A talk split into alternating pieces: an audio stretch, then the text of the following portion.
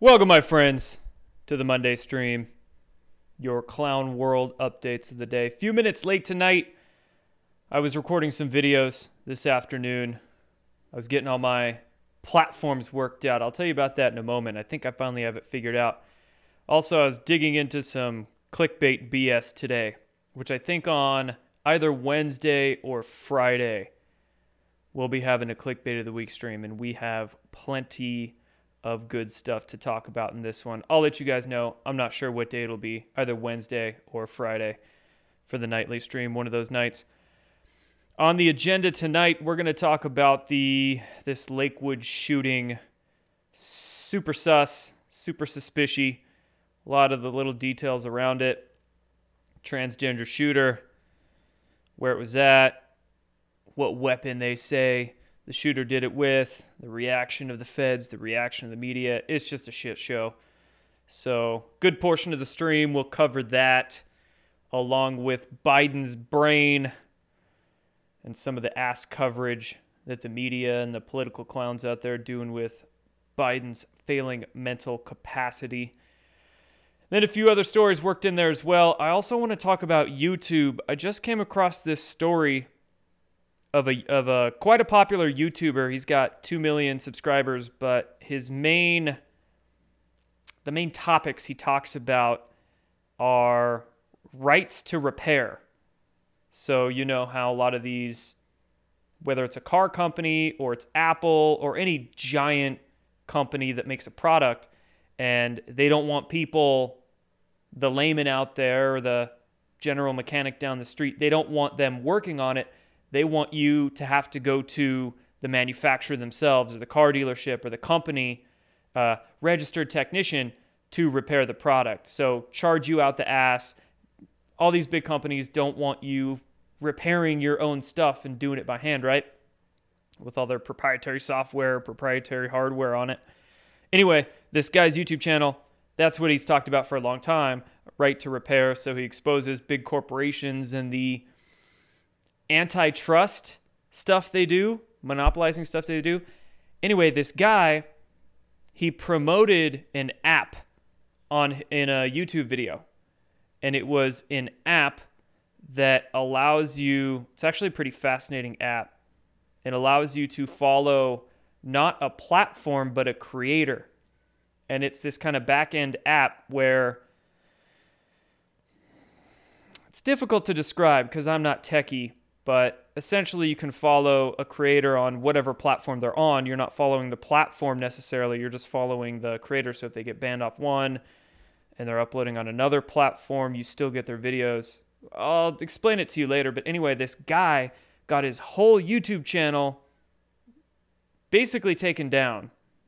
It's not taken down. It's still up. But he got some 2 or 3 strikes, had to fight to get his channel back just for mentioning an app. Just for mentioning an app on a YouTube video.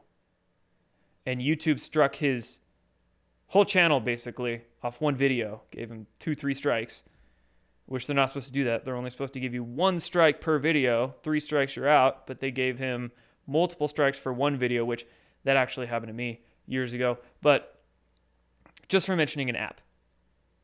And irony of exposing antitrust mega corporations, YouTube's trying to monopolize all video sharing just on their platform, right? And they don't even want people mentioning apps where you can follow creators instead of platforms. It's crazy. So anyway, I'll tell you more about that. That'll be the last thing we talk about in this live stream before we get to the Q&A portion. I'll show you his channel, the app he was talking about, and describe more about it. So anyway, I just found that story. I just came across it today. It's been going on for the past few weeks, but I just came across it, and it kind of fascinated me because that app, but also the nature of the whole YouTube monopoly attempts. So I wanted to devote a portion of this show to that story. Pretty interesting. So anyway, without further ado, let's dive into it. So first of all, I finally figured out, I think I'm comfortable with the workflow that I figured out. Speaking of YouTube, and some other channels I haven't posted on in a while. So, you know, I kind of had this throwaway YouTube channel that I was messing around with, but I decided to just go ahead and upload any video I do. So any video that I do, I'm not going to have separate channels devoted to separate topics because it just gets too overwhelming. All the stuff that's at least vanilla enough for big tech will be up on this channel. These live streams, no, I won't be live streaming to YouTube. I'm going to keep these live streams on Rumble, DLive, and Foxhole because I can be more open on those platforms, won't have to water myself down. But any news, short news updates, vlogs, rants, whatever, those will be on all my channels, YouTube, Rumble, BitChute. I also fired up my old Odyssey channel because I saw I did have a few followers over there, and I still see Odyssey mentioned now and again on some pages. So all my videos will be uploaded to Odyssey, BitChute, Rumble, and whatever is YouTube appropriate over on YouTube. If you guys want to go check out all my different channels, social media accounts and stuff, my all my links page, which is under the description in this video, you can either check out my allmylinks.com page where all my links are to all of my different social media accounts, video accounts, crap like that, or it's on my website too, jordansather.com. You can just check out my website. And somebody in the chat just asked, what's my website? It's actually right there, homie. If you're watching, I don't know if you're listening or watching, but it's right there. That's my website. Everything will be linked on my website as well to all my different channels. And then one last thing, if you want to support the work, links to subscription platforms. I'm on Locals. I'm on Patreon. I'm on Subscribestar. If you subscribe to any of these three, or Substack as well, or that Substack. If you subscribe to Substack, Locals, Patreon, or Subscribestar, you'll get access to a private Telegram chat, some exclusive behind-the-scene clips and previews and whatnot on any of those platforms, and then there's some one-time donation tip jars, crypto, PayPal, Venmo, Cash App. So appreciate you guys. Okay, now let us dive into the news, starting off with the official narrative of the Lakeland shooting. Let me scroll up. I had this article at the bottom. What to know about a shooting at Joel Osteen's megachurch, the Lakewood megachurch there in the Houston area. If I understand correctly, it's in the Houston area.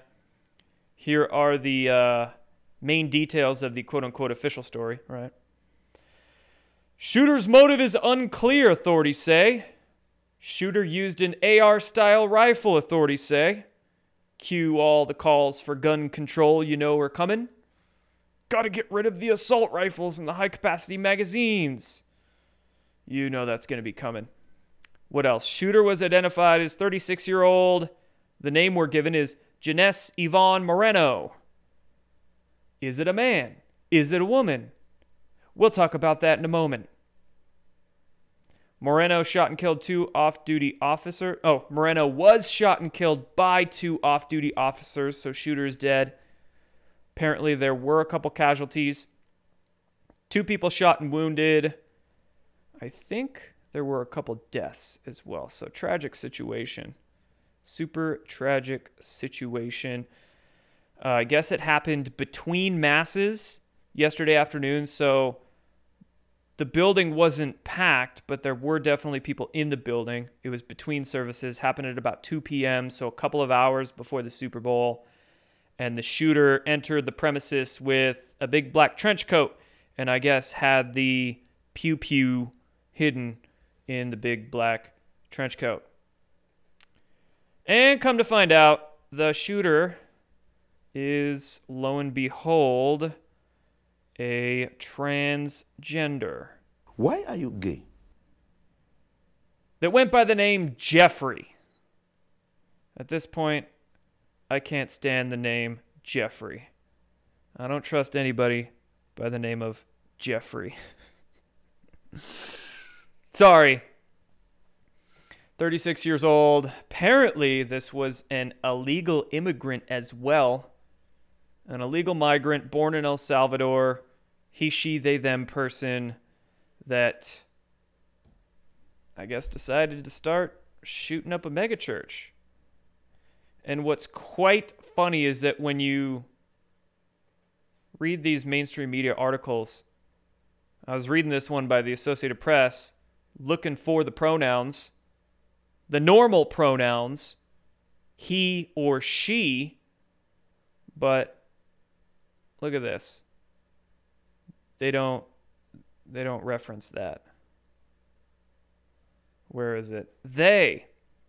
Before being shot and killed, the suspect told officers that they had a bomb. I think they also them that person. Two other people were shot and wounded, including the shooter's young son, who entered the church with them. Them, they, them. The media is using they, them pronouns with the shooter, which makes it really freaking confusing and also quite dangerous, because if you're in a dramatic situation like this that is quickly and constantly changing, if you have to clarify whether there is one suspect, one shooter, or multiple suspects, you don't want to use the word they. They insinuates multiple perpetrators. You want to say he or she. Imagine that. You're in a situation like this, trying to get the they-them pronouns right. Cops come up to you. So where's the suspect? They are over there. Then cops are running around looking for multiple people like it's plural. Freaking confused. Dude, this pronoun shit's getting dangerous, man. Getting dangerous. So we got a they-them person. And I guess the Houston PD ran a freaking entire investigation trying to figure out what pronouns to use for the shooter. So she has utilized both male and female names, but through all of our investigation to this point, talking with individuals, interviews, documents, Houston Police Department reports, she has been identified this entire time as female, she, her. And so we are identifying her as Jenesse Moreno. This guy looks confused. He's like, I don't even know what to say. I don't want to get canceled. Cops say it's a she person. Official name is a he person, Jeffrey. I think it was a female to male trans. Media says they person. So we got a they, we got a he, we got a she. This cop's freaking confused. He doesn't know what the heck to do. And I mean, I'm not blaming the PD for this, because this is the nature of the whole retarded pronoun shit. Is that what you're saying they, the media's saying they, so okay, we got to investigate this to figure out if it's a he or a she or whatever the heck. So now the cops are like, shit, we're wasting resources on this, but we need to get the details correct. This is getting out of hand. Oh, also, I saw a post today. I don't know if it was real or not, but somebody dug into the voting history of this shooter, and allegedly this shooter voted in the 2020 election. Yep. Supposedly. So, big surprise. I didn't have that tab lined up here, but I wanted to let you guys know about that. And what else do we got? Okay. Another clip from that police press conference. Lakewood shooter kept anti-Semitic writings. We want to thank our federal and state partners for their assistance in helping process the scene. We have uncovered some items. We do have some anti-Semitic writings that we have uncovered during this process. But like I said, we are 24 hours into it. It is very new. T-minus how long until they tell us there's a manifesto? or excuse me, I don't want to use gendered language. They them a festo or a tranifesto. I guess it wouldn't be a manifesto coming from this shooter. They them a festo. Anti-Semitic writings. A little bit more on that from this CNN article. The shooter used an AR-15, or what some other media outlets, what did Associated Press call it? Oh, an AR-style rifle. But CNN nails it down. It's an AR-15. Big friggin' surprise. The feds probably put it in they them's hand. Also, I was listening to the footage. There were a few clips from inside the church that have been circulated around over the last day of the shooting, and you can hear in the background. Click, click, clack, boom, boom, boom. It sounded like the... Let me see if I can pull a clip up real quick. I didn't have it ready, but I want to play it. Sounded like it was suppressed. I don't have it ready. But anyway, go find the footage. It's everywhere on Twitter and social media. It didn't have the typical boom boom of an unsuppressed AR-15. It sounded more like a crack, crack, crack, like a suppressed AR. And in some of the video footage, it wasn't that loud. Like a boom. A few shots, like 5 or 6 shots went off before some of the people were looking around. What's going on? It's kind of weird. It's like, how did this illegal immigrant get the AR? And if it was suppressed, how did they get the suppressor?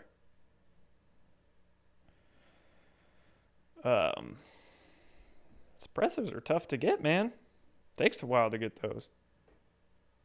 Chat asks, was it a 22 long rifle AR? Well, if CNN here is specifying AR-15, granted, these media writers don't know jack shit about firearms. And a 22 can be lethal, but you gotta be close and hit the right spot. Could have been, I suppose, 22. Anyway, shooter used an AR-15 that had Free Palestine written on it, according to a federal law enforcement source. Investigators are trying to determine whether she was politically motivated or a disturbed individual, the source said. Yeah, no shit, Sherlock. Both? Clearly disturbed. And yeah, with anti-Semitic writings and Free Palestine written on the gun, politically motivated for sure. Who writes on their guns? I'm getting flashbacks to the... Ooh, what shooting was that? The Christchurch shooting in New Zealand. And that was in 2018? Correct me if I'm wrong, chat. April 2018, I think that was. Christchurch shooting in New Zealand. Dude, like... took to his rifle like it was a coloring book. Had all sorts of insignias and words and shit written on it. Yeah, let me just write Free Palestine on my AR before I go in there. Yeah, let's do it. Let's do it right down here on the handle. Yeah, let's get it on the... that's right. Put it on the optic too. Mm-hmm.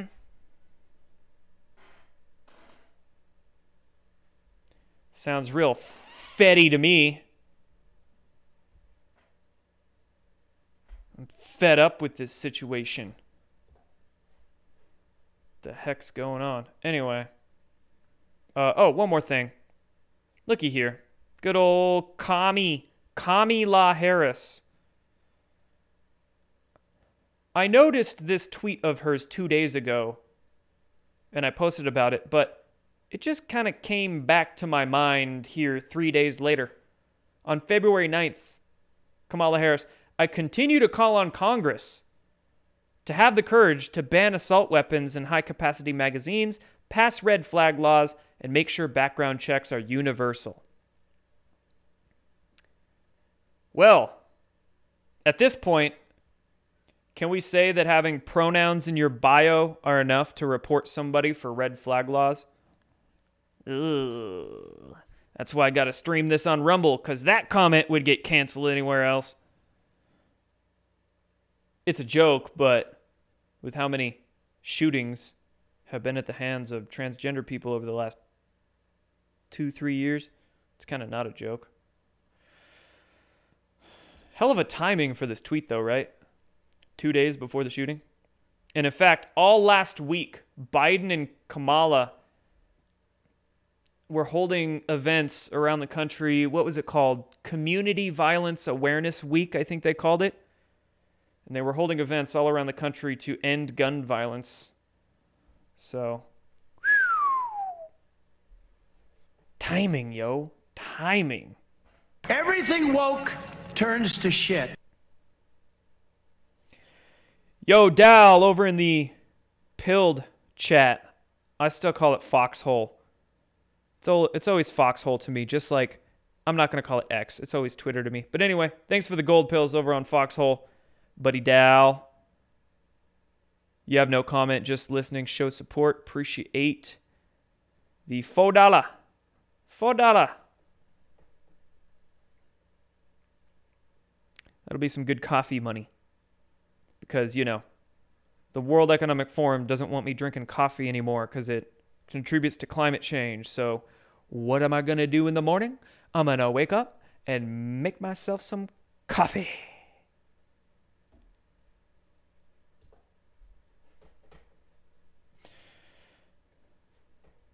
On to other news. Judge says Fulton County DA Fat Fannie Willis may be disqualified from the Trump RICO case because of her relationship with her lover prosecutor boy. Moves forward with the hearing on this issue. Judge Scott McKay said today that Fulton County DA Fannie may be disqualified with her improper relationship with Trump prosecutor Nathan Wade.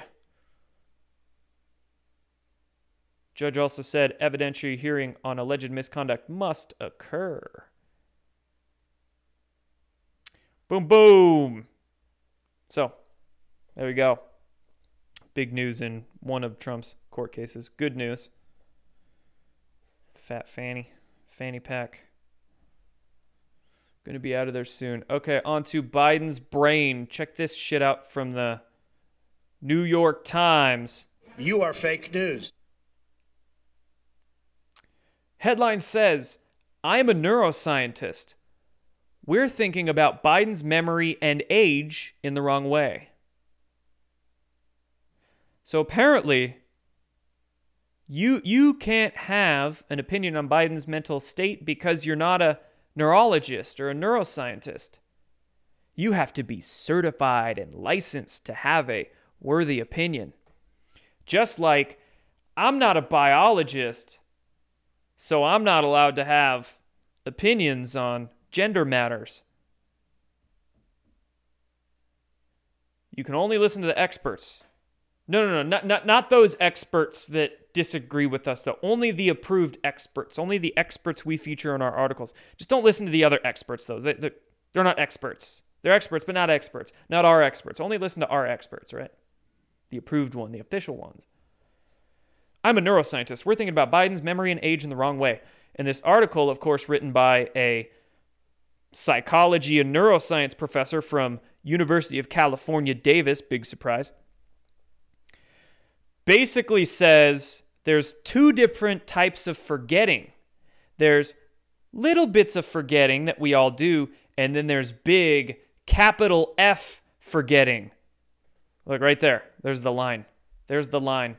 There is forgetting and there is forgetting. Biden's just lowercase f forgetting. It's not a big deal. On the other hand, capital F forgetting is when a memory is seemingly lost or gone altogether. You could make an hour-long compilation of all the Biden brain fuck-ups. I may be a white boy, but I'm not stupid. that he's done that are definitely capital F forgetting. But this brilliant neuroscientist knows all about the brain, frickin' genius here, has to write an article that's apparently for third graders. There's lowercase f forgetting and capital F forgetting. Okay, class? Now let's go to recess. Seriously. That man, not just capital F forgetting, capital F, capital O, capital R, capital Getting. I hope I spelled that right. I think I did. I'm just lowercase f forgetting if I didn't.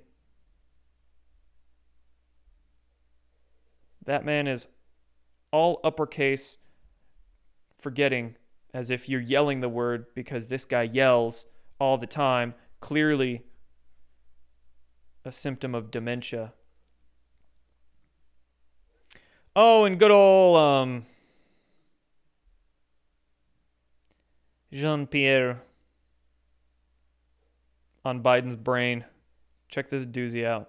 ABC News Ipsos poll shows that 86% of Americans think Biden is too old to serve another term. That is a higher percentage than what we found in a previous poll in September. So clearly polling shows this is a persistent issue.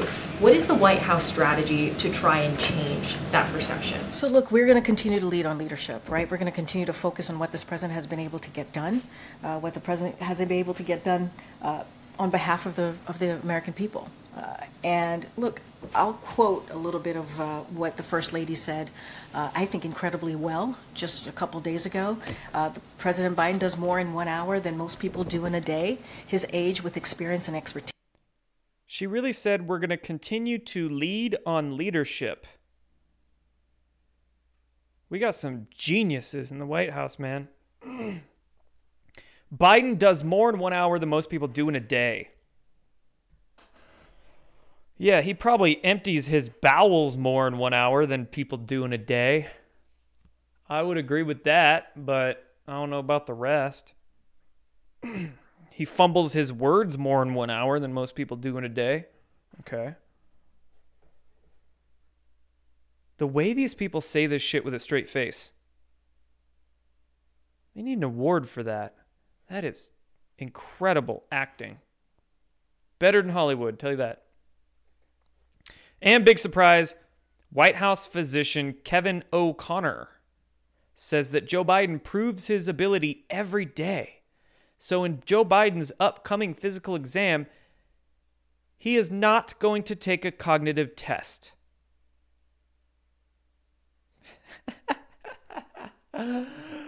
What's happening at this point? What is going on? Oh, he should be taking a daily cognitive test. Daily!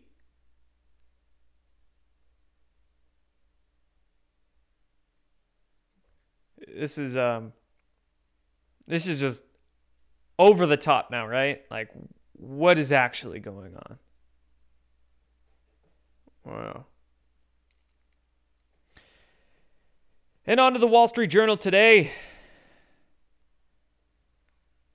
Piggybacking off those stories, Kamala Harris says she is ready to serve as Biden faces age scrutiny. In a recent interview, Vice President Kamala cites her capacity to lead. She's ready. She's ready to serve. I need a button. I need a button on my soundboard with Kamala's laugh. The cackle. Yeah, yeah, yeah, yeah, yeah. Sounded like a hyena.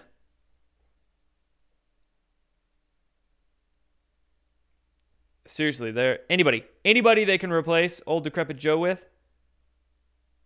Kamala? Come on. We got Gavin Newsom, who wants it? They're all gonna be terrible. It doesn't matter who. Just when. At this point. It's not if, but when? When and who are they gonna try to do the switcheroo with? And more decrepit, failing health people leading this country, making you feel oh so good about the state of things. Secretary of Defense Lloyd Austin is back in the hospital for a bladder issue. Austin was expected to travel to Europe for the Ukraine Defense Contact Group and NATO Defense Ministerial. I guess he's not traveling anymore? I don't know about that, but he's pissing himself. He is pissing himself because the man that has the nuclear codes in this country is certifiably retarded. So our Secretary of Defense can't control his urethra. So our president shits himself. Our Secretary of Defense pisses himself. They can't get their words right. They can't get their fluid controls right.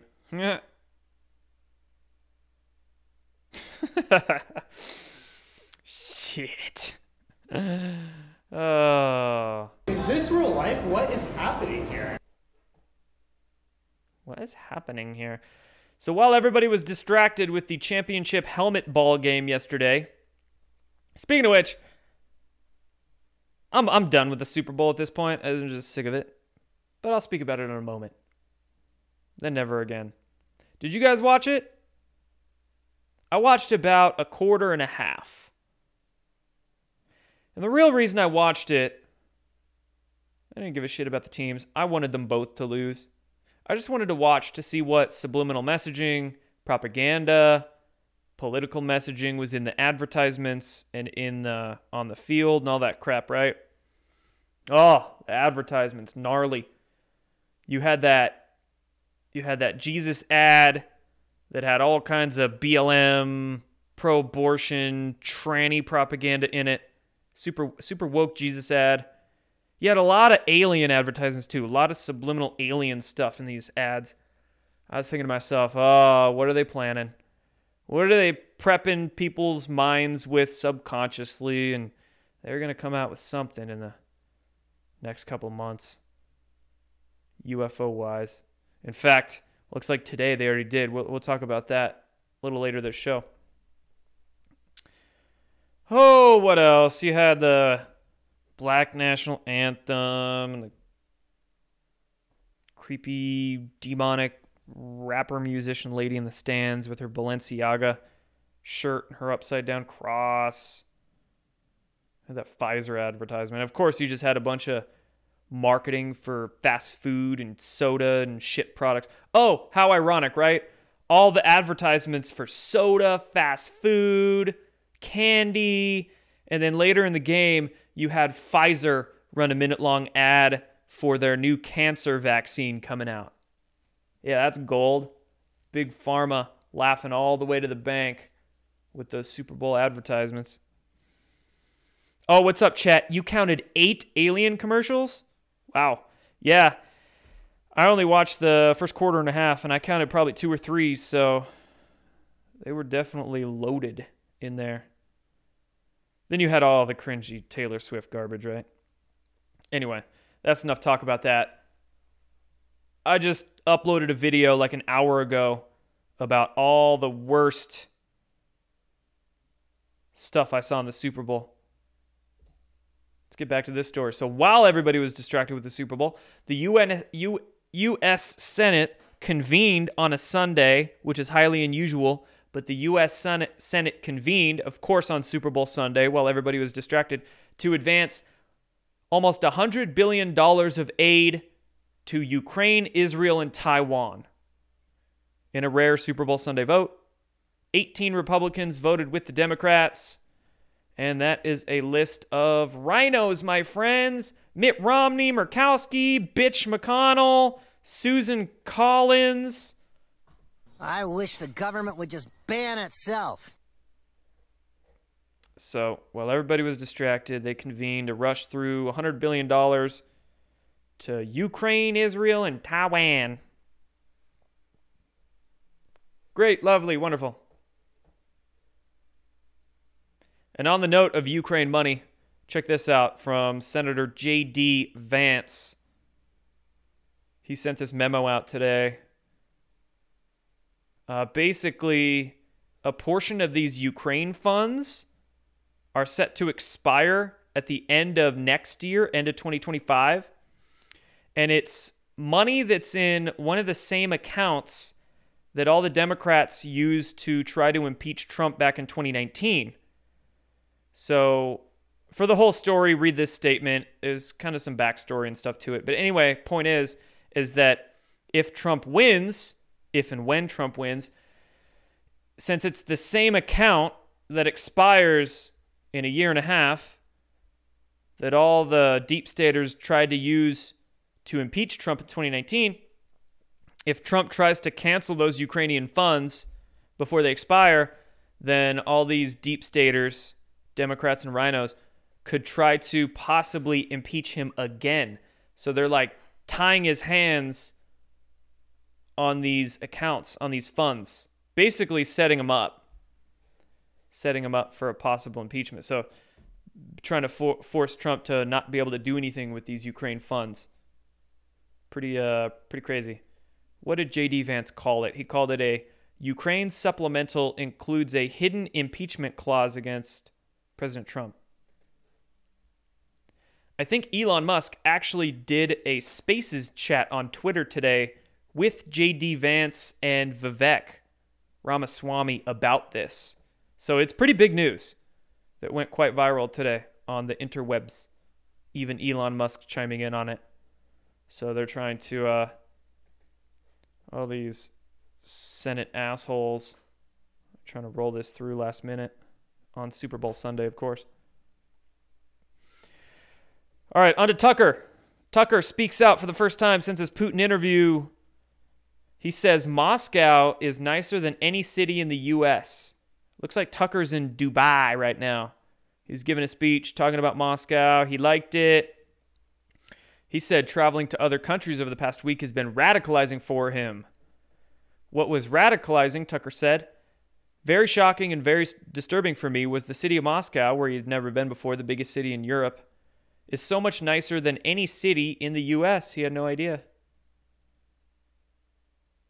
He was comparing the subway systems, for example, because, yeah, subways, kind of sketchy in New York City, right? But I guess other cities around the world, not so bad. What was radicalizing, very shocking and very disturbing for me was the city of Moscow, where I'd never been, the biggest city in Europe, 13 million people. And it is so much nicer than any city in my country. I had no idea. My father spent a lot of time there in the 80s when he worked for the US government and it barely had electricity. And now it is so much cleaner and safer and prettier aesthetically. It's architecture, it's food, it's service than any country, city in the United States that you have to, and this is non-ideological. How did that happen? And at a certain point, I don't think the average person cares as much about abstractions as about the concrete reality of his life. And if you can't use your subway, for example, as many people are afraid to in New York City because it's too dangerous, you have to sort of wonder, like, isn't that the ultimate measure of leadership? And that's true, by the way, it's radicalizing for an American to go to Moscow, I didn't know that, I've learned it this week, to Singapore, to Tokyo, to Dubai and Abu Dhabi. Because these cities, no matter how we're told they're run and on what principles they're run, are wonderful places to live that don't have rampant inflation, where you're not going to get raped. Sir, excuse me. What is that? Interesting. Also interesting that Tucker was invited to the World Government Summit in Dubai. What was radicalizing? He's been making some waves around the world, isn't he? Go, Tucker. Keep going. Let's see if I can find the full thing. Maybe watch it tomorrow morning. I just came across it not too long ago, a couple hours ago. All right, few more stories. We're going to run quick through these last ones. Then we'll get to the Q&A chat at the end. Biden announced yesterday he is now on TikTok, which is interesting because just a year ago, Biden banned TikTok on all federal devices. So I sure hope and wonder if federal devices are being used to log onto TikTok for his political messaging. Hope not. Don't break your own laws, buddy. But yeah. Also, I wonder if there's a video editing app called CapCut. So if you guys are familiar with those super popular Instagram Reel videos or TikTok videos where the captions come up and they're usually green or yellow or white captions and they pop up and you've got some other effects. CapCut is a video editing program, probably one of the most used ones to make those kinds of TikTok and Instagram Reel, YouTube short videos. CapCut is owned by the company that makes TikTok. So I'm curious if this federal law isn't just for TikTok, but also extends to CapCut. Again, I have to check out that law, read into it and all that. But anyway, Biden's now on the CCP China app. Not shocking. Not shocking. And on to a few things about the border. Department of Homeland Security head Mayorkas was on NBC over the weekend and said, "We don't bear responsibility for what's happening at the border." No doubt there is gridlock on Congress, but do you bear responsibility for what is happening at the border, what the president himself has called a crisis? It certainly is a crisis, and we don't bear responsibility for a broken system, and we're doing a tremendous amount within that broken system. Shut the hell up. You guys kind of broke it, or continued to break it. It wasn't fantastic or great when Biden got into office, but you kind of made it a hell of a lot worse by keeping that border open and rescinding the Trump policies and not doing shit about the border that you've had years to do something about. So, yeah, you do bear responsibility. These guys lying through their freaking teeth. And I found this map quite fascinating. So this is a map of cell phone tracking data from the phones that we are giving to all the illegal immigrants. Check that out. I wonder how this map was made. How did they get data on the phones being given to illegal immigrants? And on that same note, I mean, if you're looking at, if Trump wins and they need to start their mass deportation programs. I mean, if I was an illegal immigrant, I wouldn't want to be carrying a phone that the U.S. government gave me. It's not a good idea. It's going to pinpoint you. And ICE going to be on you quick. But look at that. Look at all those routes that they've taken. Tell you what, North Dakota looks like a pretty chill place to be right now.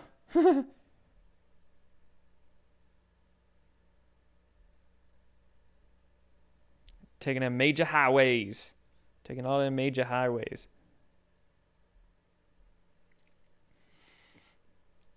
And going to all them sanctuary cities. Look at that. Heading that vein going right up there to New York. Going right up there to Chicago. A lot of them chilling in Texas. Ooh, going over to Cali.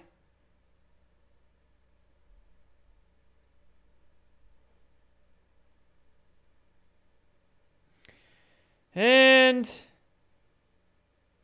last thing here, let's touch on that story. Let's touch on that story that I mentioned at the beginning of this show. So here's that guy's channel, the YouTuber who does the right to privacy content, or right to repair content. So, you know, here's some examples of some of his videos. Samsung purposely knives customers' TVs to weasel out of repair. Ubisoft unveils the future of not owning games. Apple's epic malicious compliance. Cable companies claim adding cancel button to website would do something. Talks about ad blockers being banned. Amazon's reckless bet. So he talks about a lot of big companies, video game companies, tech companies, cell phone makers, car makers, all of them that are trying to monopolize, et cetera, et cetera.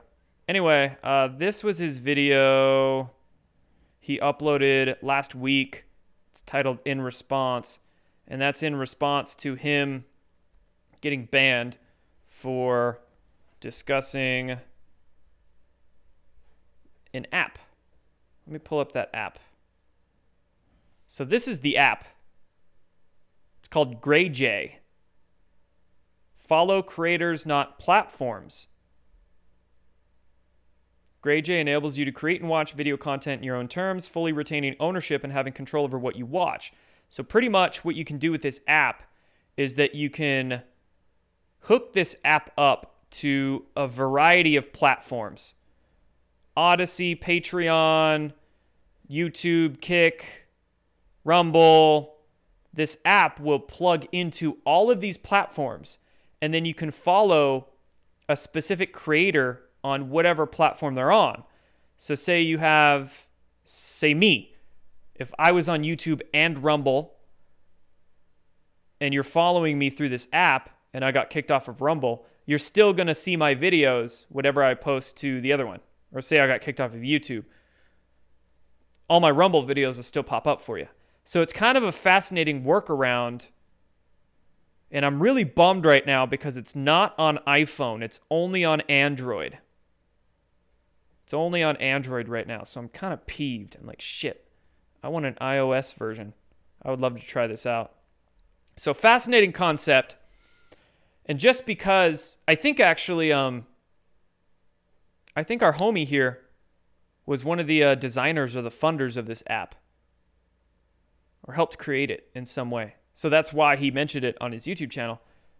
And because he just simply mentioned an app, YouTube banned him. So, Luis Rossman given 3 YouTube community guideline strikes in 1 day for promotion of his identity-preserving alternative platform. Even the Redditors are talking about it and complaining. The reeing Redditors. If the Redditors think something's messed up, then it's really messed up. Because Reddit is a shit show of brainwashed wokeism. So GrayJay looks really interesting. Hopefully they can get an Apple function on it soon and keep growing it, because this would definitely help around the censorship sources. But yeah, YouTube big mad that Luis Rossman is promoting an app to help people, or YouTube's just butthurt that somebody's trying to go against their monopoly pretty much. It's crazy. It's crazy, man. And They gave this guy 3 strikes in 1 day over 1 video, which they should not be doing. So, whatever. Every day that goes by, big tech is just exposing themselves more and more, and people are migrating other places. But there's still a lot of people on these big tech platforms, which is why, you know, I dip my toe in the big tech waters still and do what I can to reach new folks on there, but, you know, it's, the brainwashing is thick on those platforms, and you got to really walk on eggshells around the censorship gods. All right, chat, I'll bring the music in. Your favorite tunes.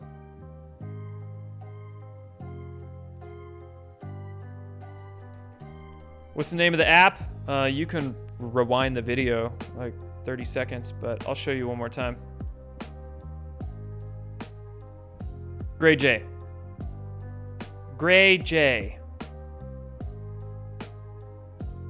This website is grayjay.app, A-P-P, and you can check it out.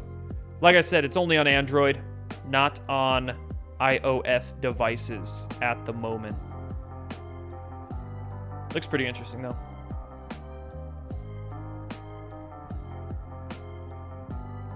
Lou Elizondo, crap or not? Told someone you talk smack in videos in the past. Do I need to correct that? First of all, I appreciate you trying to get my words right and not putting words in my mouth. A lot of people on the internet don't do that, right? Oh, this person said this, but did they really?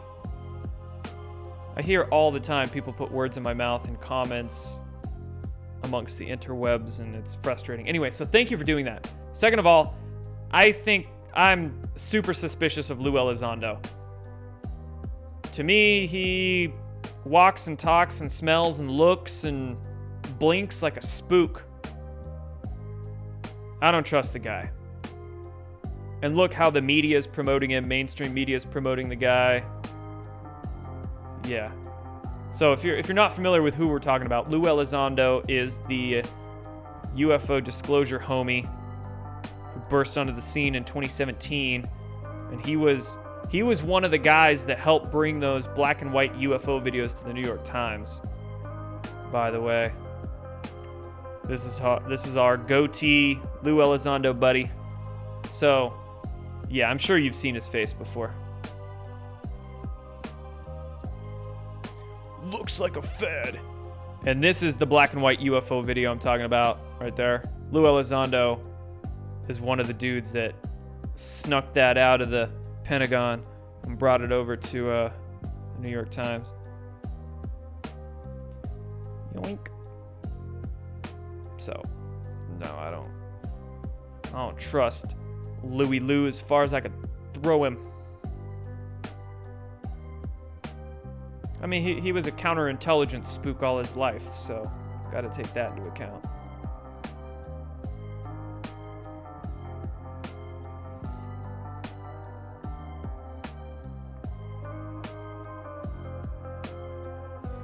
Chat says, used to buy cocaine from him. He's a fed.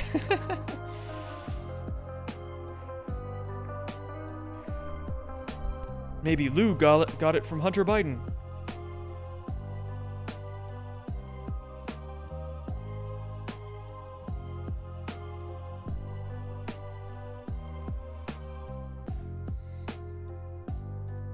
Also, it was John Brennan. Or no. Not John Brennan. James Clapper. From what I understand, James Clapper brought Lou Elizondo into the Pentagon in 2008 to run that secret UFO program, ATIP. That's a little detail that's not talked about much in the media. So that's another red flag that goes up. James Clapper was the guy that brought Lou Elizondo into the Pentagon. What's up, Lone Star over on Foxhole? Comment says, did I watch the Phil Godlewski movie? My picture is shown in it. No, I didn't watch that movie. I don't think I'm going to. A couple of people told me the timestamps where I'm brought up. I saw a clip of it. Here's the thing. Phil Godlewski is a scamming con artist, absolutely. He's a pile of dog shit. But that Greatest Fraud on Earth Phil Godlewski movie, it was made by a guy who's also a fraud. He's also a pile of dog shit. Nick Alvear, Good Lion TV. So we got grifter versus grifter, but everybody's filing into these camps like, oh, Good Lion TV, Nick Alvear, he's a great guy because he's exposing Phil. I love him now. Like, you're easily manipulated.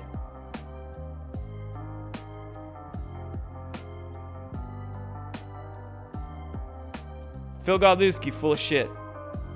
Nick Alvear, Good Lion TV, who made the Greatest Fraud on Earth movie, also full of shit. And there was some really, the clip I saw from his movie, there was some very deceptive editing. I'm going to talk a lot more about that on Wednesday or Friday, whenever I do my Clickbait of the Week show.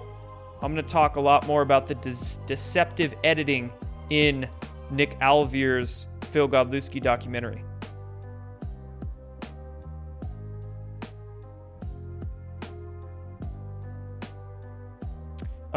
It's hysterical. The doc was well done. Parts of it might have been well done. Granted, all of it was stuff. It's not like he did any investigative work. A lot of it was stock footage and shit that's already been public that other people have reported on. So, okay, he coalesced that into a documentary exposing Phil. All right, that's nice. But the doc was not there were parts of the doc that were very deceptive. And I would personally classify Nick Alvear as a grifter as well, yes. I don't think it was all that well done. It was just kind of like a ghetto slapped together. Exposing Phil Godlewski is the cool new thing, so I'm gonna do it now. Right?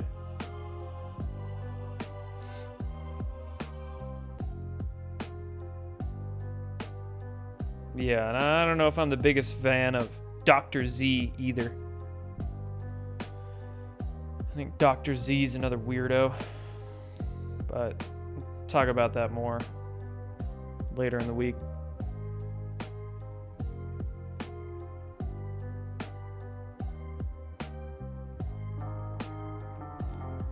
Trump Tesla files take? I don't know what your question is.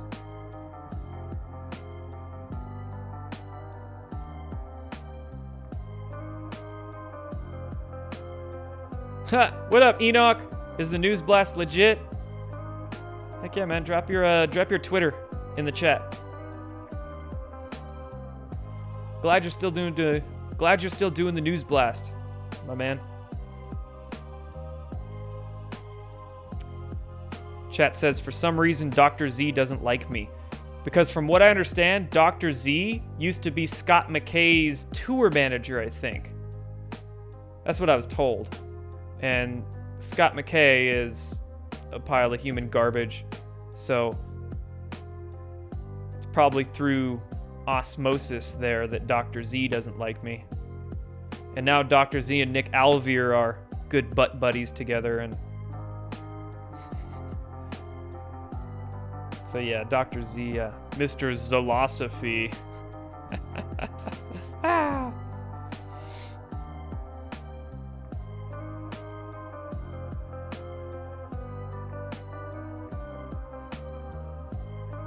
Trump Tesla files, UFOs, and Trump mentioning his Uncle John again the other night. Interesting, yes.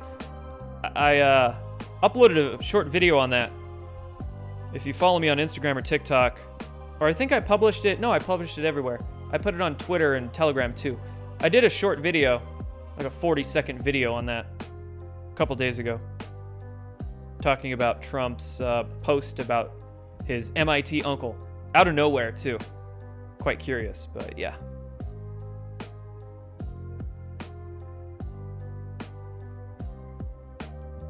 Why don't I like Nick Alvear? Because he's a pile of garbage. There's a lot of reasons. What do you want to know? Be more specific.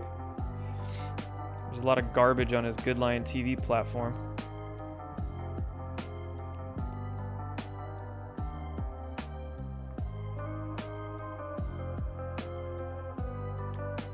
What did I think of Kirsten W. when she was alive? She might have been a nice lady, but her internet work was trash. She worked with all the grifters. Charlie Ward and Michael Jaco and Scott McKay.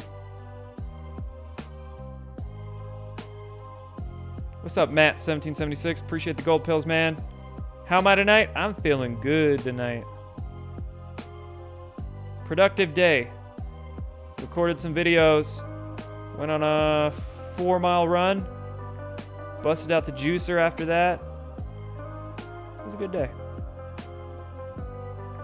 No, we're not talking about Dr. Zelenko. Different Dr. Z. We're talking about a Dr. What does he call himself? Dr. Zolosophy. Works with Nick Alvear.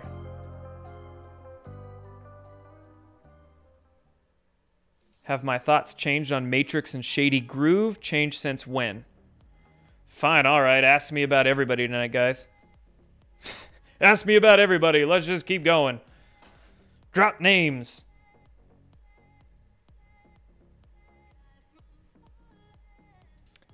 My thoughts on Matrix and Shady changed since when? Give me a time frame. Because my thoughts on them have changed a lot since 3 years ago. But they have not changed since 1 year ago.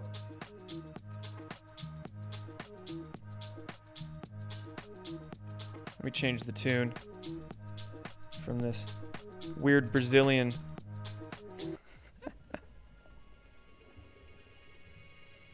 Weird Brazilian tune. All right, cool. Mike Gill, not a fan.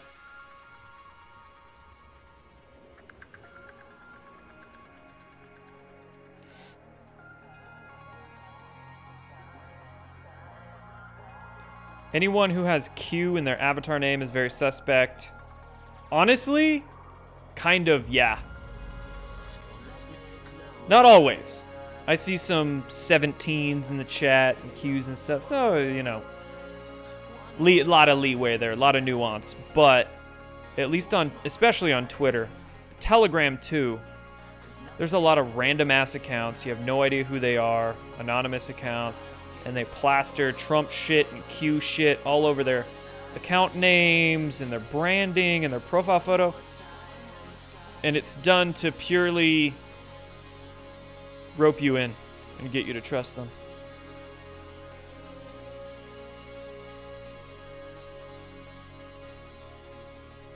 Juan O Savin, yeah, he's full of shit. Thoughts on Roseanne Barr? I like Roseanne. I like Roseanne. Believe it or not, there's people I like out there. I think Roseanne was a little close to Juan O Savin at one point. Maybe she couldn't see through Mr. Boots, but no, I like Roseanne. She's good. Good people. I think. I've never met her or talked to her or anything.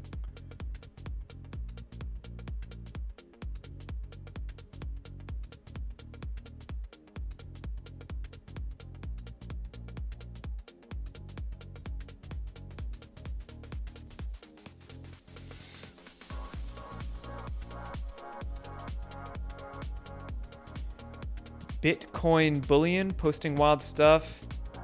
Tucker put half his money in Bitcoin. Oh, you're talking about G Money? You're following G Money? Yeah, he's a Bitcoin cultist.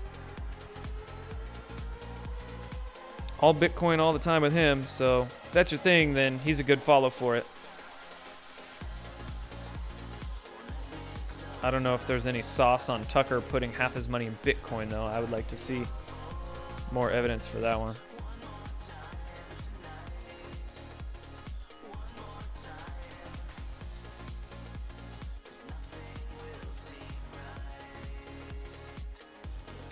Honestly, you just heard of Nick Alvear when his Greatest Fraud on Earth movie was released last week. Yeah, go check out his other stuff, man. Full of crap. His Derek Johnson documentary is a piece of work. He's got a bunch of flat earth garbage on his Good Lion TV platform. Nick Alvear is turning into a raging anti-General Flynn shill, interacting with that Ariel account on Twitter a lot, too. And I hear Nick Alvear's like a raging pothead. Raging pothead. And I also hear he fucks over his business partners.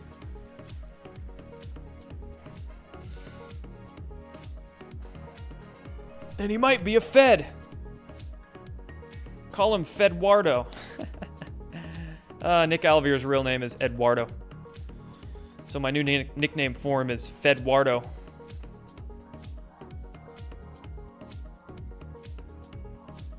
Let's talk shit about Gene Decode. Let's just talk shit about everybody. Let's do it.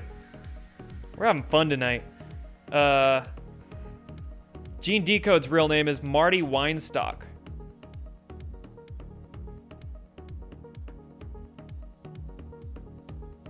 He's a clown.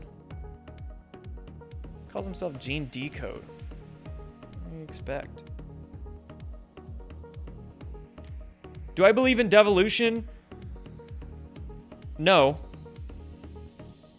but that's the thing. You gotta be careful with what you believe in. If something's a theory, you're just gonna outright believe it. What? It's an idea I entertain, I'll say that. But when you slap a label on it, then there's a lot of baggage that comes with that label, right? So it's like, what if some aspects of quote unquote devolution I might not necessarily resonate with, but other aspects I do, right? So I'm not going to say I outright believe it, but I mean, shit, I work with John and have a show on Badlands and all that sort of stuff. So I clearly don't not like it. It's just, we all kind of have, there's a lot of nuance, right? Yeah, Derek Johnson's a perk. Woody! He's Woody from Toy Story. Our cringe cowboy, Derek Johnson.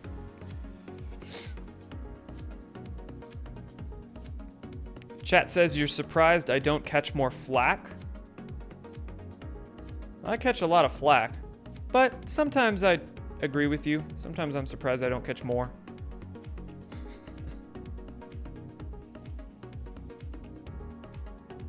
What's my take on Owen Benjamin? I find Owen to be pretty funny, but I don't like him. I kind of like him. I actually met him once when we were both living in Washington. I met him in the post office randomly one day. Like, he walks in, I'm just hitting my P.O. box, and I was like, oh shit, it's Owen Benjamin. But he's like a gargantuan. I had to look up at him. I do think Owen's funny. And respect to Owen Benjamin is because he just tells it like it is, unashamedly. So he's got balls. But yeah, I mean, I don't think he's got the brightest neurons in his brain. He falls for the flat earth shit, a lot of the clickbait conspiracy crap, but Owen's funny as fuck. A little racist too. You gotta have a sense of humor to deal with Owen.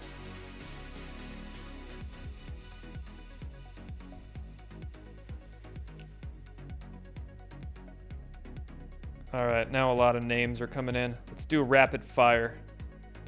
My take on Vivek. I think Vivek's okay.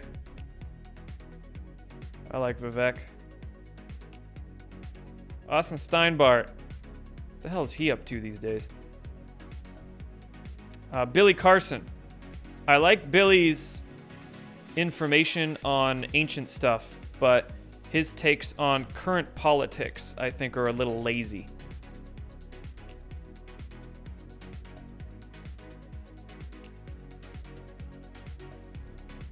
Mel Q. Oh, what a piece of work.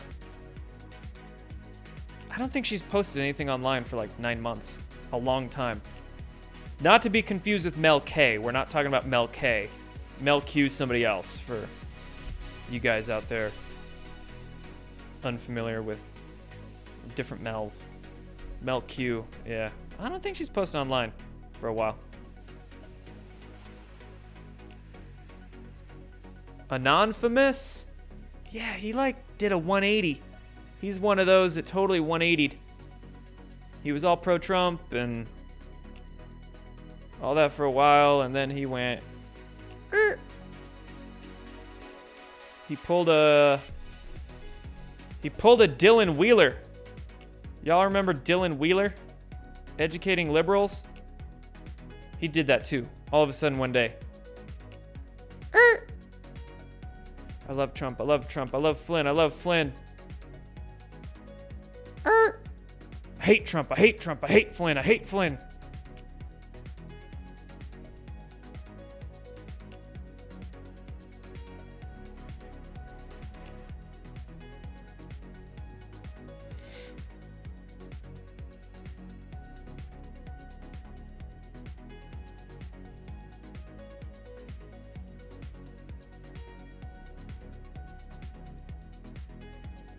The trick is to not trust anyone, even your own thoughts. Well, trust needs to be earned. Oh, this would be a good video talk. Trust needs to be earned, and trust also requires context. For instance, I can trust that CNN is going to lie their frickin' faces off to me, right? I can trust CNN to bullshit me. So trust needs context to it. It needs framing. That is more of an intellectual approach to trust rather than a blanket, I trust them, I don't trust them. That's lazy thinking. Bring it deeper. Okay. I know this person's skills. I know what they're good at. I know what they're not good at. I can trust them for this and this and this. I can't trust them for this and this and this.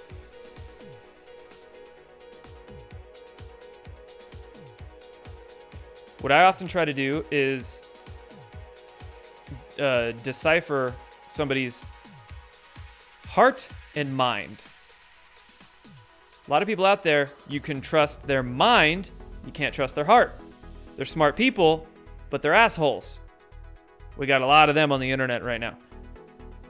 We also have a lot of people on the internet where you can trust their heart, but you can't trust their mind.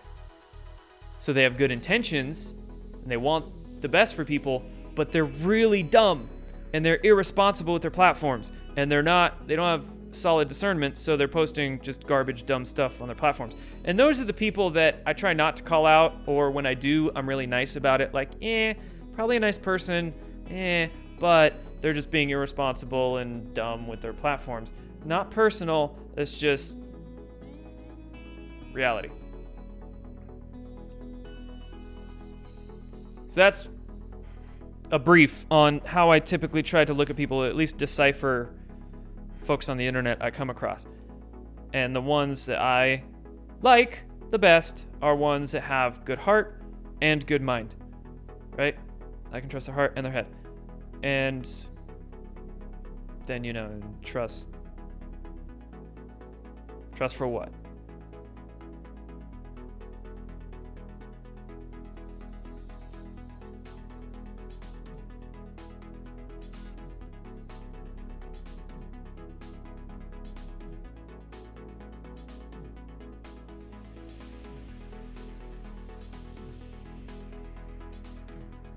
They're called bleeding heart liberals. You got a lot of bleeding heart conservatives out there too, right? Good hearts, but still dumb as shit. Let's not put labels on it.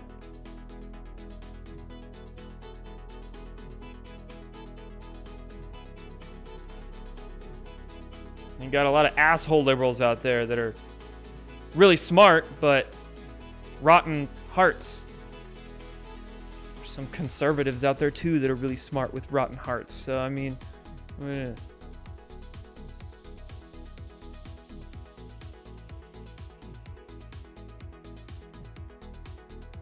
I like this comment. I listen to people, I rarely trust them. And it's like even the shills on the internet, right? Even the shills you can go to for some good information now and again. You can trust them for info maybe on this topic and this topic, but you can't trust them for info on this topic or this topic. So there's even more nuance.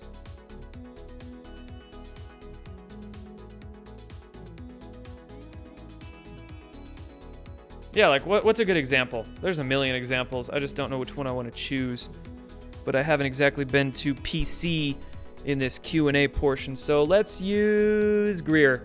I use Dr. Stephen Greer a lot for this example. You can go to Greer for a lot of good information on black projects or military industrial complex, free energy type stuff. But there's a lot of stuff I don't trust Greer with. He's one of them where, I don't know about that heart, but there's a lot in that brain there you can take from. Although I do think there's some cunning threads of disinformation planted in Greer's narratives. That's just one example, right? Oh yeah, here's some good comments. Have I been fooled by anyone these past years in the circus? Oh yeah, for sure.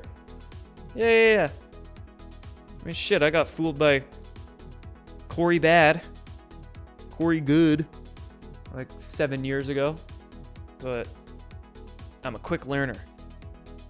And when I fuck up, I'll tell you I fuck up.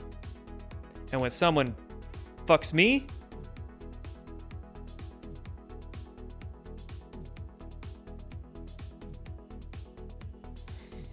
vengeance. What's the worst BS I've fallen for? I don't know. I don't know if I ever really fell for Corey Goode's stuff. It was kind of one of those things where I was like, I was entertaining it, but I never actually interviewed Corey Goode on my YouTube channel. I never put a video of him on my YouTube channel. Or Wilcock.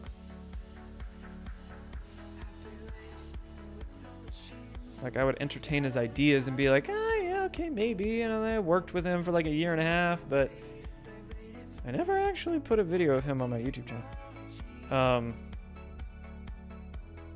Back before I did anything on the internet, I fell for a lot of really dumb stuff. But this was in the first 2-3 years of me waking up. I mean, I was in my early 20s. Maybe 12 years ago. I fell for the Nazara Jazara shit. Pretty hard. And a lot of other dumb stuff. Alex Jones led me to believe that we were all going to get rounded up in FEMA camps and put in coffins in Walmart parking lots during Jade Helm exercises.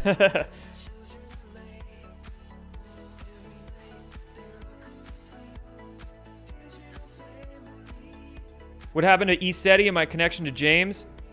I haven't talked to the Isetti crowd in 3 years, almost 4 years, because I think they just simply sided with Corey. Yeah, I think James Gilliland's doing an event with Corey here in a couple months, so he's still on the Corey Goode bandwagon. And when I publicly distanced myself from David Wilcock and Corey and started saying that, you know, Corey's full of shit and David has moments of shit himself, once I started going public with those ideas, Gilliland, I think they just dropped me.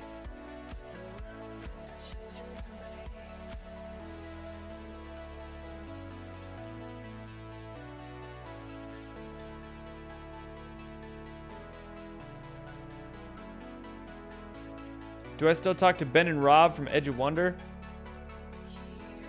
No, but no hard feelings. They're doing their own thing. I'm doing my own thing. Yeah, you know what? I gotta hit him up. Maybe I'll send Ben a message. I think he's on Instagram still. Let me go find him. There's Ben. Oh, I'm already following him.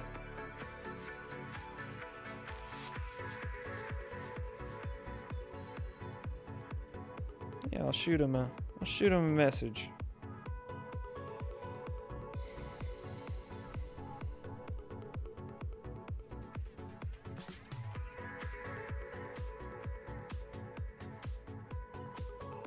What did I wish were true, even though it wasn't? Oh man. You guys are getting deep with your questions tonight. Freaking everything. All the hopium. All the garbage hopium I ever believed. I don't know, man. I would have loved Nazar to come in and give me a bajillion dollars. I would have loved for the aliens to come down and save us all, or shit, I was all hopped up on the mass arrest hopium. Back in like 2011, 2012. Thanks, Wilcock. So much stuff.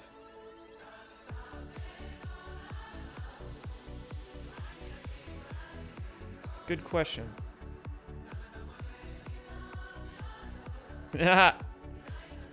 What up, gangster on D Live?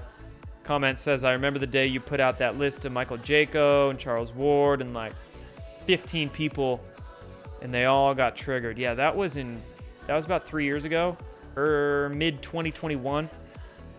That's when I noticed that whole team start to coalesce around each other and share all their BS. Charles Ward, Michael Jaco, Scott McKay, freaking another dozen names you could throw on that list. Gene Decode, Juan O Savin, bunch of them, and they were all just circle jerking each other, trying to undermine the Q stuff. Charles Ward claimed he freaking had a phone call with Q, and I'm a spokesperson for the Quantum Financial System, all that crap, right? So, their responses were funny. Jaco got triggered. Michael Jaco, Scott McKay got triggered. They name dropped me, and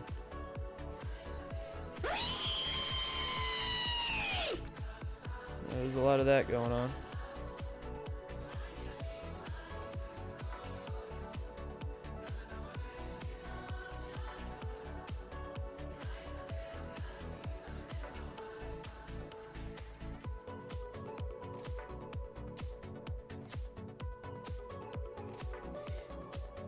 Oh yeah, Sasha Stone was in that crowd too. Weird.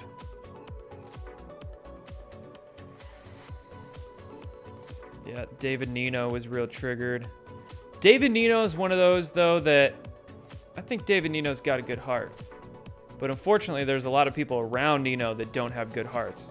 But I don't think Nino has the brain to be able to decipher and discern the bad heart people around him. So I give Nino a pass on some stuff, but unfortunately Nino uses his platform quite irresponsibly. So sometimes there's some real bullshit that's in one of his videos that he allows his guests to say without even pressing or questioning them. So I'm like, shit, I gotta put Nino in this clickbait of the week video. But yeah, Nino's likable for sure. He's a likable guy. I think his heart's in the right place, but fuck, he is just... Nino has platformed so many freaking frauds and just allows them to spread their BS. And then he tries to cover his ass by saying, I'm just having a conversation. I'm just, getting all sides of blah, blah, blah. Dude, if you're trying to be a journalist, you got to have some responsibility, man.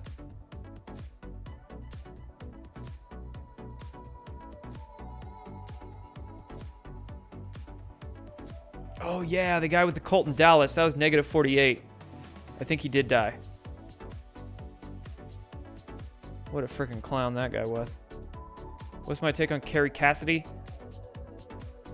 I get a good heart, dumb brain vibes from Kerry Cassidy. I don't think she's a shill. I don't think she's a paid agent or anything, but I think she's just...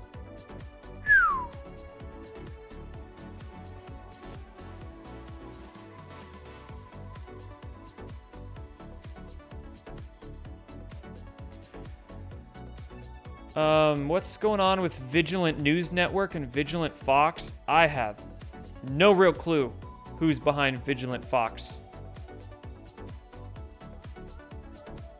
They post a lot of great stuff, but, don't let that rope you in. So, yeah, I don't know. Stay frosty. Stay vigilant.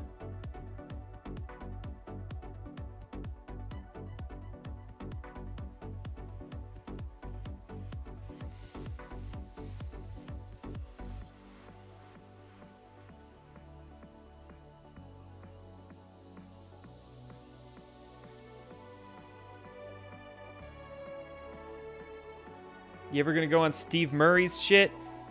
Yeah, man, he just always does his shows when I do my shows. Timing's so bad. I've been wanting to get onto Murray's platform, but he does his calls on Wednesdays, like the same time I do my videos, and I just haven't been able to work it. I might try to appear this Wednesday, but if I do, I can only stay for like half an hour.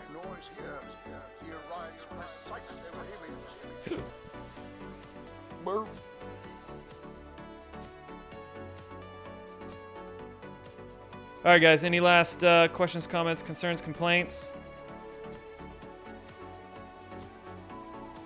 You think Nazara is still a possibility?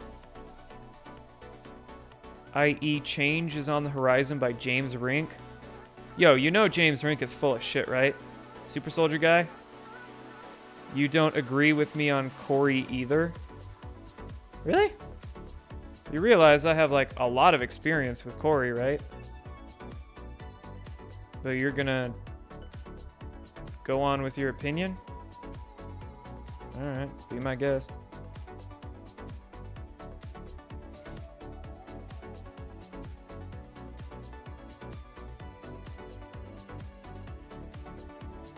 Bitcoin's probably the new financial system. It's just a tool. Bitcoin has its pros and cons. You know, internet go down, solar flare go, and your Bitcoin's gonna be worthless. Can't even wipe your ass with it. So there are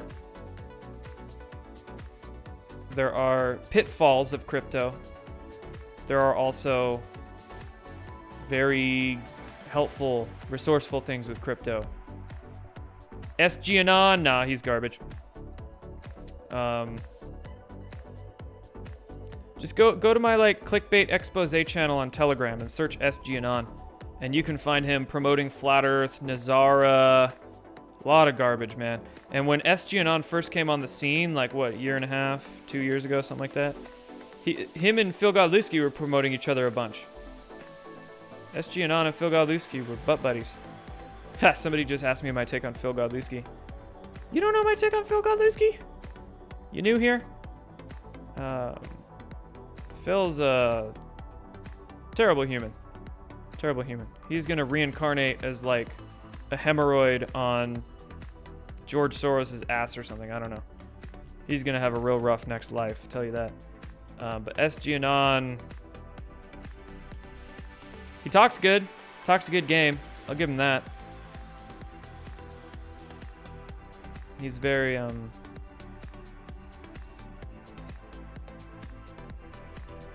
big picture vague kind of speak. Patriot Underground. Oh, I think I've came across that channel before. Haven't they done a bunch of stuff with Charles Ward and them? In that little group?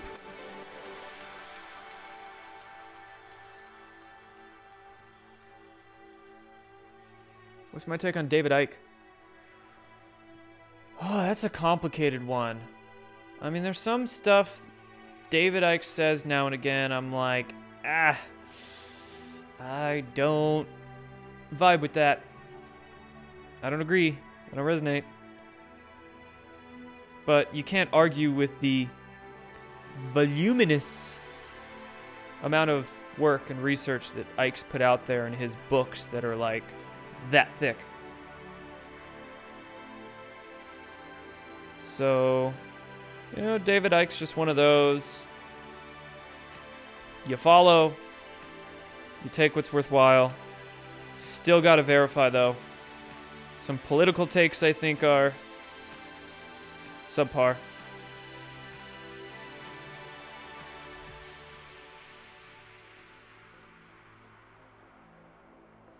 SG Anon seems sincere. I don't know. I don't give a shit. With the amount I've heard that clown promote Nazara, Jazara, and Flat Earth, and... like, he's sincere. And then he claims he does all this research, right? Like, you clearly haven't. So I don't know about that sincerity. Maybe he's just good at acting sincere. Or he just lacks self-awareness.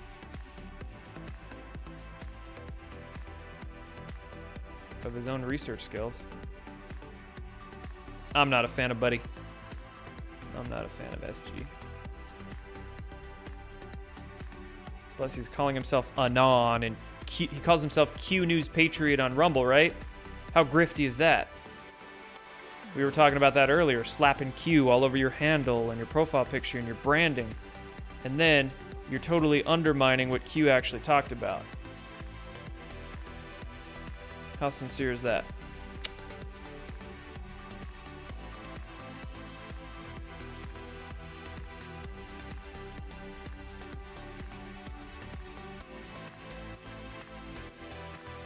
Have I considered connecting with Gene Nolan on Inspired Channel? No, I have not considered that. But now that you asked me, I am considering it.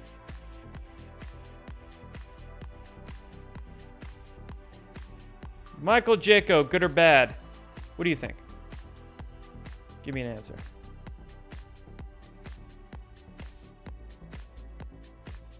Is Justin doing okay? I gotta hit him up. He was in the hospital.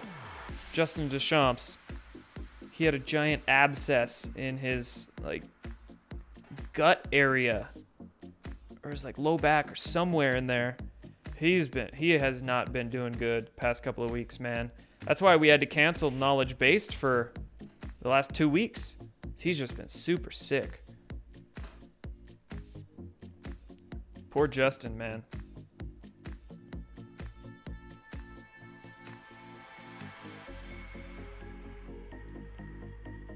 Yeah, Nazara giant scam. Any influencer that promotes Nazara is either A, dumb, doesn't know much about it, thinks it's real, falling for the fake news, or B, grifter.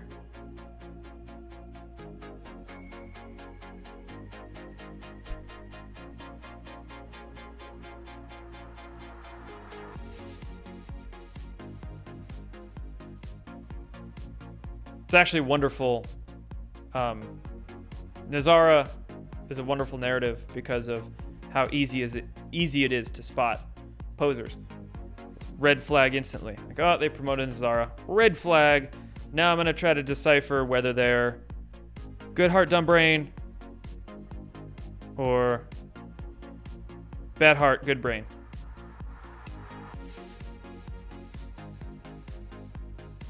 Easy. Bad heart, good brain.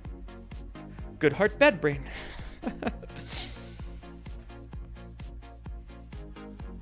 Any GART updates? Negative.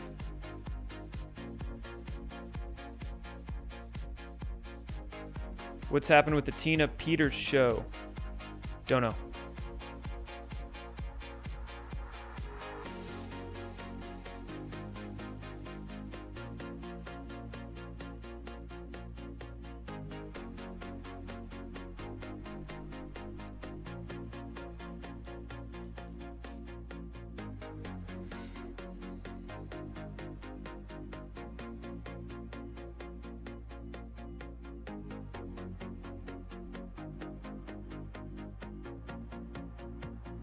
Jazar is fake, but Brix is real. Yeah, totally. Brix is real. Brazil, Russia, India, China, South Africa, right? That's the S in Brix. And then they've added some more countries in that mix too. But yeah, basically a bunch of third or second, or I guess in some cases first world countries just battling the hegemony of the US petrodollar. What are my thoughts on Tucker? I like Tucker. I like Tucker a heck of a lot more than I used to. I never didn't like Tucker. Fox News rubbed me the wrong way. Especially because I couldn't stand Bill O'Reilly.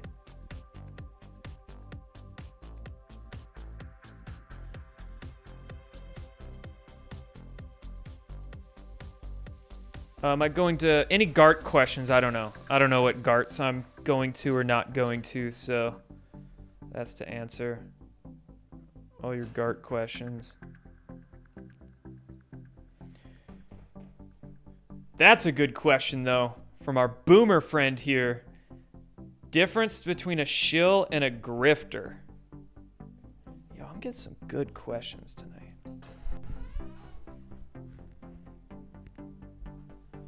Yoink.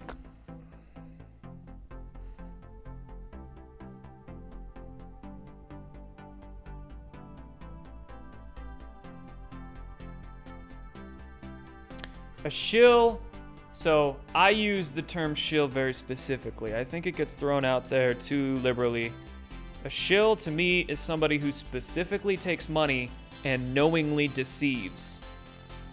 knowingly putting out disinformation and BSing for some, whether it's money they're getting, some benefit behind the scenes, right? That to me is a shill. So I don't use the term shill all over the place. It's like you're shilling, you're knowingly BSing, you're being paid to promote something you know is wrong. Grifter is just somebody who's BSing to make a buck. They're an opportunist. They see opportunity in our particular niche, alternative media. It's the wild west right now. There's a lot of market. There's also a lot of competition. So there are these people that descend into the movement, force themselves in it, and just BS. Nazara, hopium, whatever, right? Mass arrests are coming. Follow me for the inside intel. That's grifter. You can have a shill and a grifter at the same time. An opportunist looking to make money. And maybe they're saying, oh, I'm getting money to promote this bullshit. You're going to pay me to say the earth is flat? All right. You're a grifter and a shill at the same time, right? You got some shills out there. They might not be grifters or that grifty. Maybe they have some, like, emotional motive. Maybe they really hate somebody. Or they're just, like, psychopaths or they're being blackmailed or some shit. So, just because somebody's a shill doesn't mean they're a grifter. And because somebody's a grifter doesn't really mean they're a shill, but that's in my definition. Other people could be using the words with different meanings, right? But that's how I classify it. But you could have somebody as both. They just want money. They don't give a shit. They're gonna promote some dumbass narratives to make some money.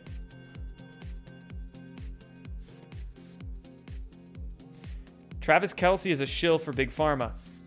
Does he know the vaccines are bad? That would be Travis Kelce, all the roids and vaccines and hit he's taken to the head. Maybe he's a real dumbass and doesn't realize. And Travis Kelce is a grifter for sure.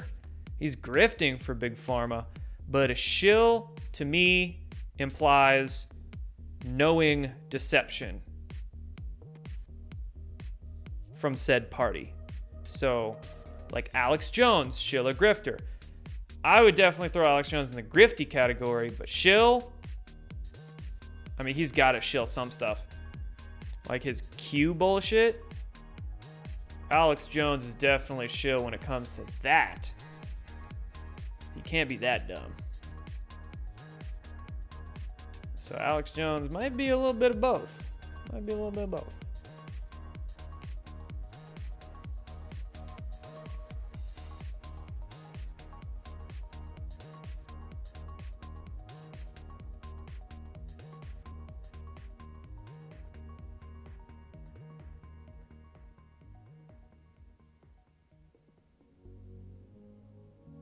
Yeah, there you go, Karen Hare. Shill is fake. Grifter is a scammer for money. You said it in much fewer words than I did. Brad Barton? It's funny you bring up Brad Barton. I haven't heard his name in a long time, but all of a sudden I just like remembered him this morning and I looked up his Rumble account. Dude's getting some numbers. He's getting some views on Rumble. And I'm gonna have to check out a couple of his recent vids. Brad Barton, grifter. He's full of shit. Brad Barton used to be real good buddies with Phil Godlewski a year or two back, promoting each other a bunch. Yeah, Brad Barton. Definitely throw him in the grifter category. Glenn Beck? I don't follow Glenn Beck that much, honestly. Don't know much about him or his narrative, so. Benny Johnson. Benny Johnson seems okay, but, you know, I've caught him stealing content sometimes. might not even be him. It might be like a social media assistant of his who runs his channel, maybe. I don't know, but some of the groups I'm in, we've caught Benny stealing memes and stealing stuff and like cropping the watermark out of it and stealing people's work. So, but Benny's all right. I'm not too upset with Benny. I'm not too fond of Benny though. He's very showman.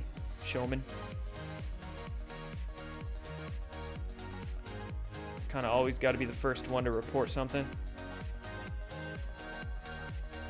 Yeah. Comment says, Benny always steals other people's work, but he's good looking, so he gets away with it.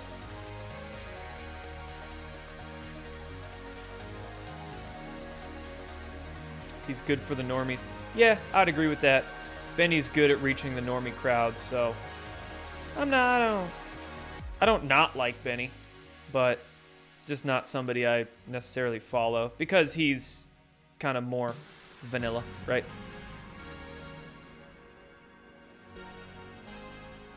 And we've caught in my We the Media group, we've caught Benny stealing content from us in We the Media.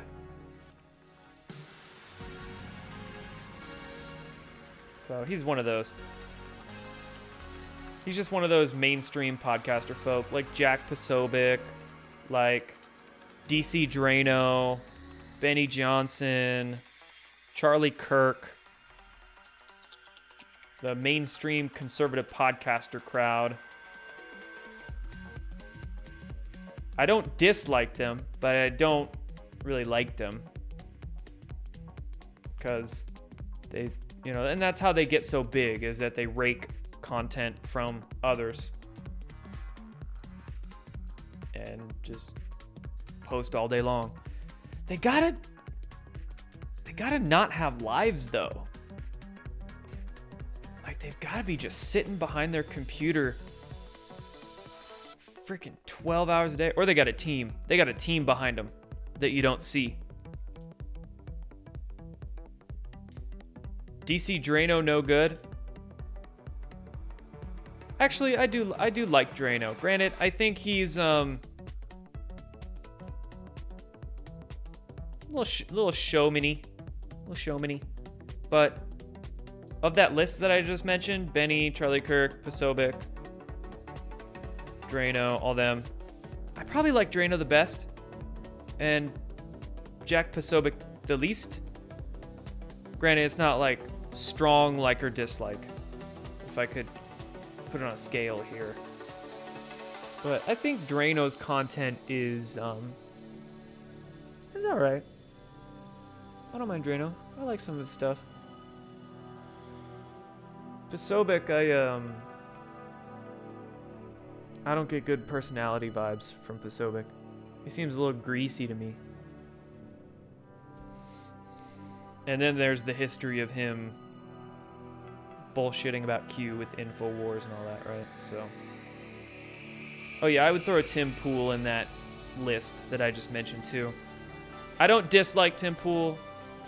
I don't really like Tim Pool.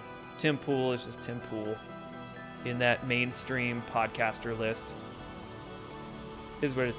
But at least Tim Pool, I haven't caught Tim Pool stealing work or memes like Charlie Kirk and Benny Johnson and them. But I just don't know. You know, Tim Pool doesn't really post much as those other guys on Twitter. Tim Pool podcast. But Tim Pool definitely gets some shit wrong now and again. I just did a video on Tim Pool a few weeks ago on him getting Pizzagate very wrong. Very wrong, and he was so arrogant in his wrongness. Tim Fool.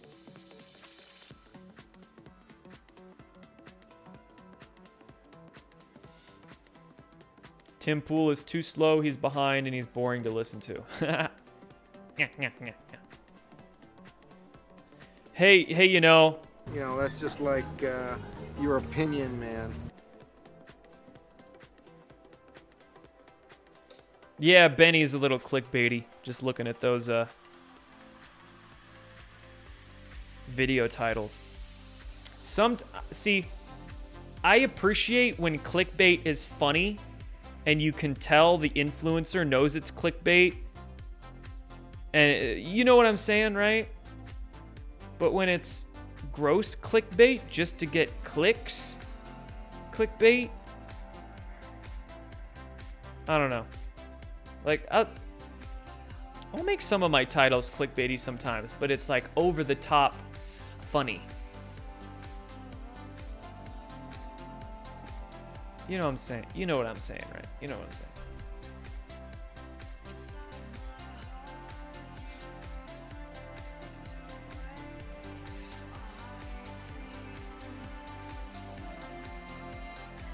Yeah, anybody who starts their tweets with breaking or developing or just in all caps.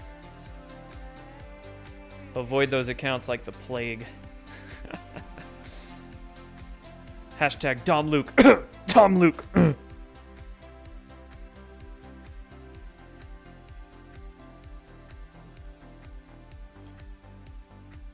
Dr. Jason Dean.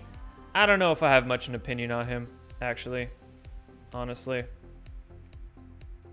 I remember him promoting Flat Earth stuff years ago, like maybe 3-4 years ago. I don't know if he does that anymore. I haven't kept up on Dr. Jason Dean for a long time, so my opinion on him is irrelevant here.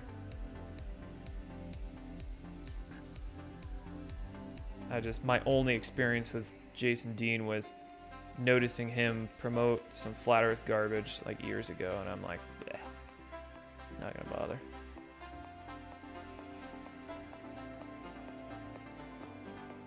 And he's a doctor. Don't forget the doctor. It's important. Always reference somebody by funny letters in front of their name. So you know they're official. Patrick Ben David, he's got a big podcast, right? Like real big podcast. I can't say I've ever listened to any of his podcasts.